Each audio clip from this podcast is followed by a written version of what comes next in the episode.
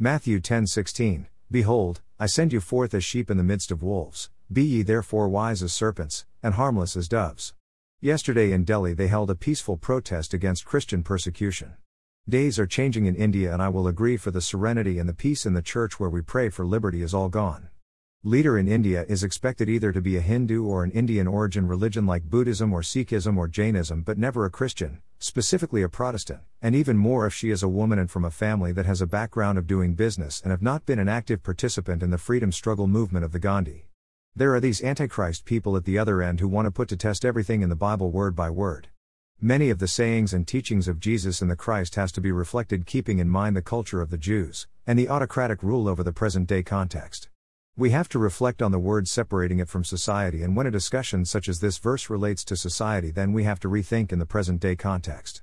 When I read the chapter, I came across some of the other verses connecting this verse that tells the dangers that an evangelist or a pastor will face.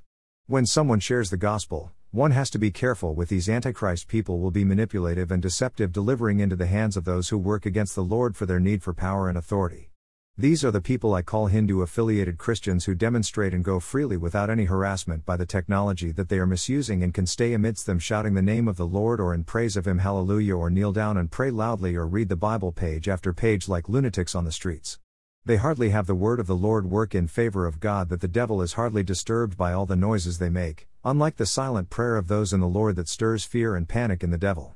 They only try to get near these people with threads of black magic that are in red and black colors with enchanted metals. Jesus promises His disciples that they need not have to think as to what to speak when they are brought before for questioning, as the Spirit of the Lord will tell them to speak. Now, these antichrist people will devise technology to persecute these people, to take over and be the spirit that they will want to guide what someone can speak. And keep proclaiming that the war is going on, the Lord is breaking the mobile, or whatever they name their gadget as, just because that idiot is praying and not accepting pleasure, as to how a man is saying. Is that man they spell a devil? Whatever, this verse of advice that the Lord tells to His disciples is not only for them but also for anyone who is believing in Jesus and walking in the way of the Lord.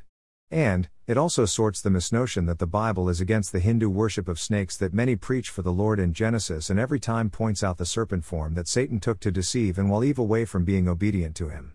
Here, Jesus is asking His disciples to be wise like the serpent, that knows to always keep away from danger and avoid it, and hiss defensively that there will be fear not to do wrong, for the wrath if kindled will result in the snake spitting the venom of death.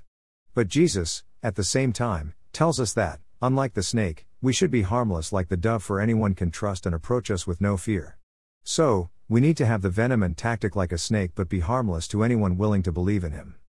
Dear Lord, Almighty, bless this day and the days to come. Bless all those who wish me well, those who don't accept to treat me inhumanely, and those who want me to live a good life. Bless my enemies to stay away and not know me, so that they will not earn your wrath against them. Fill our daily plates in abundance that we may never run out of, but be able to help others. Provide us with long-lasting, good, and safe roofs and clothing. Thank you for what you have provided today. Deliver us from all evils, specifically, that are of this day. Touch us with your healing hand so that we may remain in good health. Make way for us and show us the way to your blessedness, so that we may lead our lives in peace, joy, love, hope, faith, goodness, prosperity, praise, and worship, exemplifying your glory for a victorious life on this earth. Amen.